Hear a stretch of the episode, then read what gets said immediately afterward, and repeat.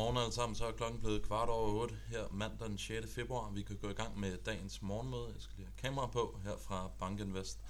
Lad os hoppe direkte ud i det og gå til slide nummer 2, hvilket tema er domineret i fredags og hen over weekenden. Jamen først og fremmest så fik vi jo den amerikanske arbejdsmarkedsrapport for januar måned, og den fik vi i fredags, og den viste en meget, meget, eller særdeles stærk beskæftigelsesvækst i den amerikanske økonomi. Tallet skal nok tages i den grad med et grænsalt i takt med, at øh, BLS, altså dem, der laver den her statistik, var ude og revidere deres sæson- og populationsmodel. Så det er altså et tal, som man igen skal tage med et grænsalt. Nonetheless, så viste det altså en meget, meget stærk øh, fremgang i beskæftigelsen. Så så vi også en faldende arbejdsløshedsrate, jeg kommer lidt tilbage til det senere, men vi ser altså stadigvæk på et amerikansk arbejdsmarked, som ser ekstremt stramt ud i en historisk kontekst. Så fik vi også ISM Services, og den var også meget, meget, meget, meget stærk. Vi kom op på 55, så vi reviserede hele den her øh, det fald, som vi havde oplevet op igennem december måned, hvor der var noget frygt for, at nu ville servicesektoren endelig knække over, og den amerikanske økonomi ville falde ind i en recession. Med ISM Services fra i fredags, jamen, så tror jeg i hvert fald, at vi på marginalen skal nedskrive sandsynligheden for det scenarie. På baggrund af de her meget, meget stærke øh, indikatorer, både for servicesektoren, men også for arbejdsmarkedet, jamen, så så vi en reprisning af den amerikanske centralbank. Vi så at marked nu næsten priser, at vi skal se to yderligere renteforhøjelser for den amerikanske økonomi op igennem 2023.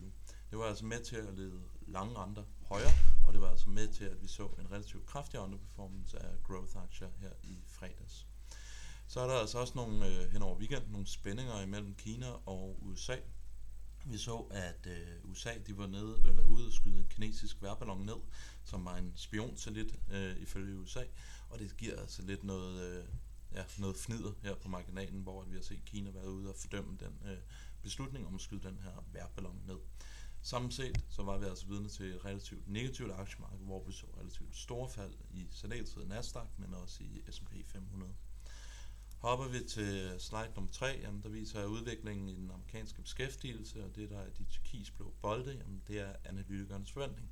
Og som man kan se, så havde vi altså en beskæftigelsesvækst på lidt over en halv million mennesker op igennem januar måned, og det var altså signifikant over øh, analytikernes forventninger. Og tager man det bare for gode varer, hvilket man ikke skal gøre, jamen så viser det altså, at det amerikanske arbejdsmarked har fået genvundet noget momentum her på marginalen. Men igen, de var altså ude og revidere deres sæsonkorrektion, og derfor kan man ikke direkte sammenligne det tal, vi så her for januar med de tal, vi har set op igennem slutningen af andet halvår 2022.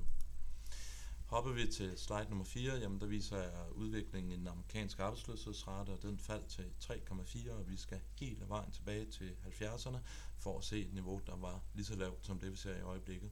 Nu er jeg plottet den op imod Nairo, som jo er det niveau, øh, som hvis vi ligger under, så begynder du at se noget inflationspres, og hvis du ligger over, så skal du se noget deflationspres det her mål, det er måske ikke det mest populære i øjeblikket, og der er altså ikke det helt store fokus på det. Nonetheless så illustrerer det altså, at vi ser et amerikansk arbejdsmarked som er meget stramt, og det ligger altså isoleret set noget pres på den amerikanske centralbank for at holde renterne relativt høje i lang tid, således at vi ikke begynder at se ind i sådan en negativ løninflationsspiral, hvor at det stramme arbejdsmarked i sig selv begynder at generere noget inflation. Det er i hvert fald det, som Fed øh, med alt i verden forsøger at undgå. Hopper vi til slide nummer 5, der viser prisningen af den amerikanske centralbank, og det er lidt svært at se af den her graf, men havde jeg taget den i torsdag sidste uge, jamen så ville jeg set, at vi prisede en renteforhøjelse ind for den amerikanske centralbank, altså en yderligere renteforhøjelse i forhold til den, vi lige har fået øh, for 2023. Men den prisning, den ændrede sig nu her op igennem øh, fredagen, i takt med, at vi så det her stærke arbejdsmarked. Så i øjeblikket, så priser markederne altså, at vi skal se øh, to yderligere renteforhøjelser. Det går egentlig meget godt i linje med det, som Paul også sagde på Fed-mødet, hvor at han ikke indikerede, at vi bare skulle se en renteforhøjelse, men vi skulle se øh, et par stykker ekstra i forhold til det, som igen de lige akkurat har fået implementeret. Og det andet store nøgletal, jamen det var jo som sagt ISM Manufacturing. De røde øh, kugler, jamen det er analytikernes forventninger, den blå linje, det er hvordan tallet rent faktisk er kommet ud. Og som I kan se, så forventede analytikerne, at vi skulle se, at den steg svag til 50,5, men den kom ud på 55,2. Så hele det der blip, som vi så op igennem december måned, det blev altså reviseret. Så det vi kan sige i øjeblikket, det er, at vi stadigvæk har en amerikansk øh, servicesektor, som ser rigtig, rigtig stærkt ud. Husk nu på, at det her det er cirka 80% af den amerikanske økonomi, så det har altså en betydning, at du ser den del af økonomien øh, klarer det så relativt godt, som det gør i øjeblikket. Ser vi lidt ind i en af detaljerne fra den her rapport, jamen, så kan vi også bemærke, at nye ordre steg meget, meget kraftigt, og det er, er stort set den mest volatile periode, vi har været vidne til her over de seneste par måneder, hvis man lige korrigerer for coronakrisen, hvor vi også så et meget kraftigt fald, og så en meget, meget kraftigt rebound.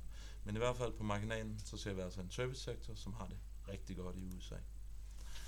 Og hvis vi prøver ligesom at opsummere, hvad er status på den amerikanske økonomi, jamen på den positive side, jeg skulle faktisk, jeg kommet til at bytte rundt på labels, så der må jeg altså lige øh, tilgive mig her. På den positive side, der har vi altså servicesektoren, vi har arbejdsmarkedet, og vi har momentum. Det var jo nogle relativt stærke øh, BNP-tal, vi fik op igennem fjerde kvartal her for den amerikanske økonomi. Så det var de positive faktorer. På den negative side, jamen, så har vi altså stadigvæk fremstillingssektoren, som møder noget tilbagegang i øjeblikket, og så har vi jo det amerikanske boligmarked. Det jeg vil prøve at sige med den her graf, selvom jeg har forvirret fjenden ved at bygge rundt på labels, det er altså, at det i øjeblikket er sådan lidt Øh, make it or break it for den amerikanske økonomi. Der har jo været en alt højere grad frygt for, at vi skulle se en amerikansk økonomi, der ville gå ind i en recession her i starten af 2023, men på marginalen, så begynder vi altså i alt højere grad at se nogle bedre tal ud af den amerikanske økonomi, og det giver altså også noget forhåbning om, at et soft landing scenarie, det bliver alt mere sandsynligt. Helt på marginalen over weekenden, jamen der har vi også set en lang række af de store amerikanske investeringsbanker være ude og revidere op deres, øh, både deres aktietargets, men også deres væksttargets, og revidere op sandsynligheden for, at vi kommer igennem et soft landing scenarie. Så på meget, meget kort tid, så er billedet altså vendt i en mere positiv retning for den amerikanske økonomi. Det er også værd at bemærke, hvis vi ser på det relative afkast mellem cykliske aktier og defensive aktier i USA, at vi har set en meget, meget stærk øh, outperformance af cykliske aktier her siden øh, starten af 2023, og det er altså også en indikation på, at aktiemarkedet isoleret set bliver alt mere positivt på vækstudsigterne. Husk nu på, at en af de bedste ledende indikatorer for øh, den globale vækstudvikling og den amerikanske vækstudvikling, jamen det er aktiemarkedet isoleret set. Og igen, det er altså positivt, at vi ser, at de her mere cyklisk orienterede aktier, jamen de klarer det så relativt godt, som de gør i øjeblikket. Noget andet, som jeg synes faktisk, der er værd at bemærke, det er, hvis vi hopper til slide nummer 10, det er, at EM-aktier efter at have outperformet meget signifikant i forhold til MSCI World heroppe igennem starten af 2023, så har vi faktisk set, at afkastet på netop EM, det har haltet lidt helt på marginalen. Når vi ser nu, at de her to regioner, jamen de har stort set givet det samme i afkast for 2023.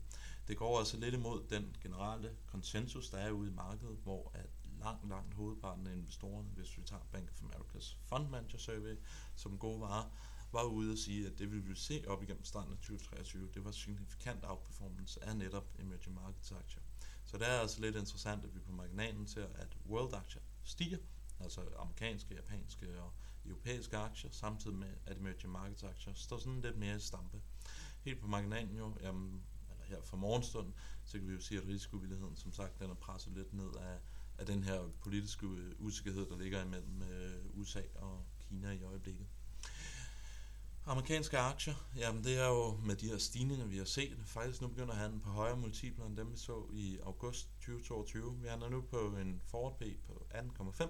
Det er holdt op mod 18,4, hvis du bare ser på, hvordan det så ud i august måned. Meget af den her multiple, og det har vi jo også forsøgt at highlighte et par gange før, jamen det kommer fra nogle af de her amerikanske store tech-aktier. Korrigerer vi for dem, så er det altså en lidt mindre aggressiv valuation, som vi ser i øjeblikket. Ikke desto mindre, så køber man jo, hvis købe ind i S&P 500, så køber du alle selskaberne, og der ligger vi altså handlet på en relativt høj multiple. Og så har jeg sagt lidt med et smil på læben, hvad var det store tema her for weekenden? Jamen det var jo den her kinesiske værballon, hvor at øh, den amerikanske F-22 øh, ja, kampfly, det var ude og skyde det ned her, når den endelig begyndte at komme ud over kysten, og den så kunne lande i, i vandet det skaber altså lidt fnid her fra morgenstunden, hvor som sagt kineserne har været ude og, og fordømme den her beslutning.